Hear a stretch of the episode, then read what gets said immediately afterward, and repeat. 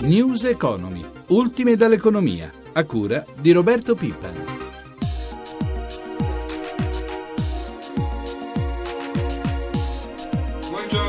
Vittorio Cota, mercoledì 7 maggio 2014, 7.38. Sergio Marchionne, manager numero uno del nuovo gruppo italo-americano Fiat Chrysler, ieri ha svelato i piani sino al 2018. L'obiettivo è arrivare a 7 milioni di auto, grande espansione internazionale, Jeep e Alfa Romeo 8 i nuovi modelli annunciati per il Biscione, le colonne della ripresa promesso il rilancio delle fabbriche italiane.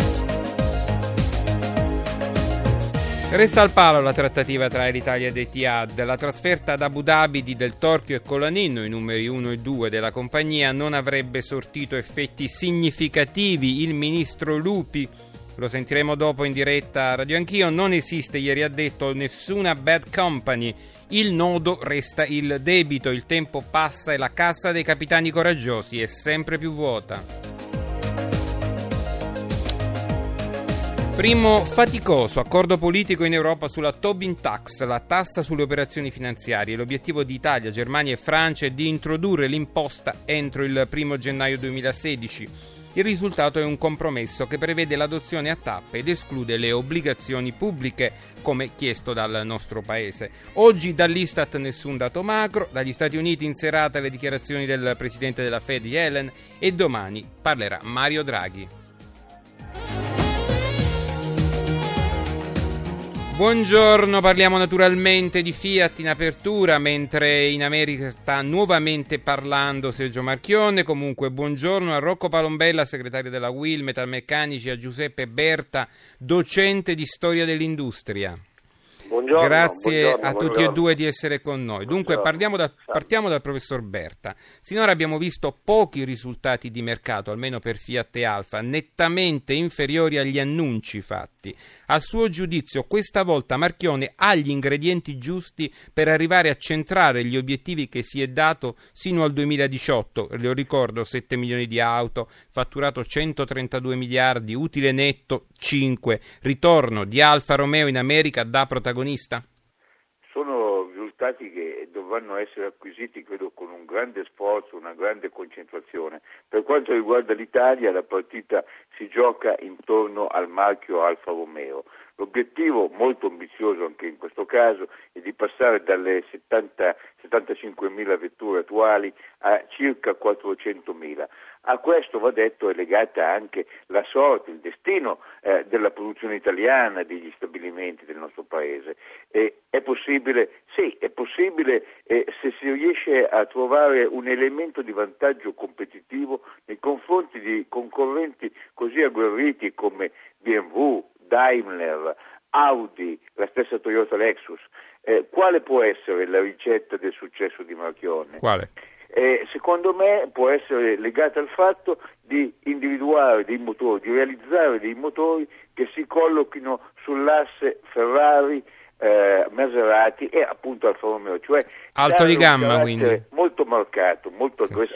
È legato a questo, io credo, perché altrimenti puntare solo su caratteristiche come il design, la tradizione italiana non basta, bisogna avere un elemento distintivo. Questo elemento è secondo me dato dalla vivacità del, motore che sarà applicato a questi modelli e che ne faranno Certo. le eredi di una grande tradizione. Segretario Palombella, dal piano arrivano buone notizie per l'Italia, quindi produzione a Melfi eh, di 200.000 Jeep, 400.000 Alfa Romeo, credo a Cassino o mh, da qualche altra 75.000 Maserati per eh, con un obiettivo di saturare entro il 2018 la capacità delle fabbriche italiane, tornare ai due turni. La sua impressione è che sono solo annunci perché così si risolverebbero anni e anni di sofferenze degli impianti italiani. Ma io pe- penso che la giornata di ieri è stata una giornata importante che apre sicuramente una pagina nuova. Dopo tanti anni appunto di cassa integrazione, eh, ieri abbiamo potuto ascoltare e domani mi auguro di poter ascoltare anche eh, positività su tutto il resto, su CNH che è la parte diciamo, dei motori e la parte anche dei veicoli industriali. Quindi io ritengo che questo piano che punta, così come diceva il professor Berta, non su piccoli modelli, tant'è vero che investimenti di Fiat auto, proprio Fiat Fiat, no, non ce ne sono, ci sono invece investimenti su modelli di alta gamma.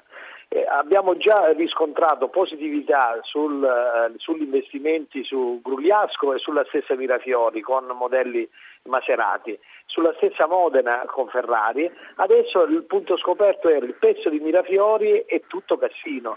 Se l'annuncio, così come è avvenuto, si tratta di investire su Alfa Romeo, era la parte che noi dovevamo completare, la gamma di alto gamma, ma che ovviamente rappresenta il valore aggiunto.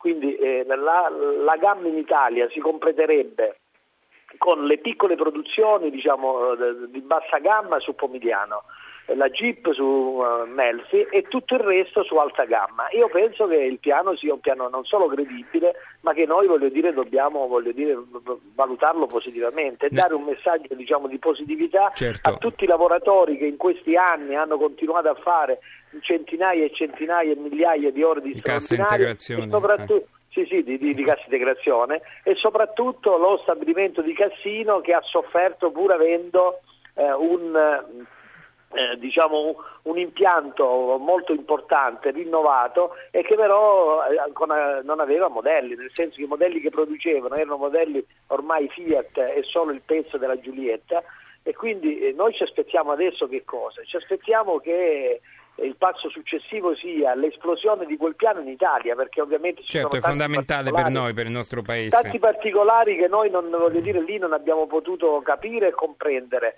e quindi entro questo mese si farà un incontro in Italia per capire stabilimento per stabilimento cosa succederà, quali sono i programmi. E poi ci aspettiamo, me la faccio dire, sì, il 15 maggio che il 15 maggio Fiat conclude il contratto, cioè un'azienda che presenta un piano così ambizioso, che dà un messaggio positivo, non può presentarsi con 5 Beh. mesi di ritardo nel rinnovo contrattuale degli 80.000 lavoratori Fiat. Sarebbe una risposta, voglio dire, necessaria grazie, e dovuta. Grazie segretario Parombella. Prego, Professor Berta, prego. una domanda. Come si attueranno gli investimenti promessi? Ricordiamo 5 miliardi per i nuovi modelli Alfa con un debito industriale netto di 10 miliardi di euro. Ecco, io credo che questo sia uno degli elementi difficili di criticità della nuova strategia, che dovrà essere chiarita, io credo, nei prossimi tempi e penso che molto sia legato alle modalità di quotazione con cui eh, la nuova Fiat Chrysler si presenterà alla borsa di Wall Street. Credo insomma che eh, non siano solo risorse generate all'interno dell'aumento di immagine di redditività, ma che ci sia anche una capacità di attrazione nei confronti del, del, del, mercato degli investitori americani. Bene, io ringrazio i nostri ospiti con i quali Grazie. abbiamo parlato di Fiat.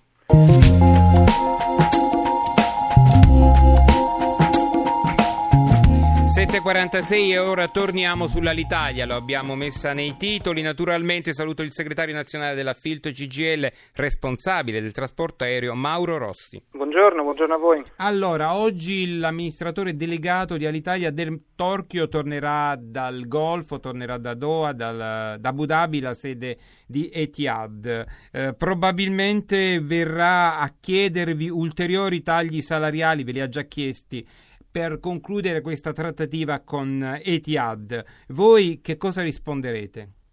Ma io non mi aspetto da Del Torchio l'ennesima, l'ulteriore richiesta di taglio di costo lavoro o peggio di esubero di personale. Mi aspetto di conoscere i contenuti industriali di questa ipotesi di alleanza perché, è bene chiarirlo, eh, dal fallimento della vecchia Alitalia di profili industriali nei piani che si sono succeduti ce ne sono stati davvero pochi e fare un'alleanza di questo tipo deve essere basata esattamente sul profilo industriale dello sviluppo delle attività. Come vedete questa ipotesi di bad company, cioè di una compagnia nella quale mettere tutto ciò che non va bene dell'attuale all'Italia per crearne una nuova con eh, gli emiri? Ma niente di peggio di una soluzione così, che somiglia maledettamente alla soluzione già utilizzata per il fallimento di Alitalia. Qui c'è da comprendere che tipo di investimento si deve fare rispetto al progetto di sviluppo, se Etihad ne ha uno, e dall'altra parte naturalmente chi investe vuole avere garanzie del fatto che il patrimonio investito non venga dilapidato per coprire perdite del passato. Secondo Alitalia ci sono da recuperare 48 milioni di tagli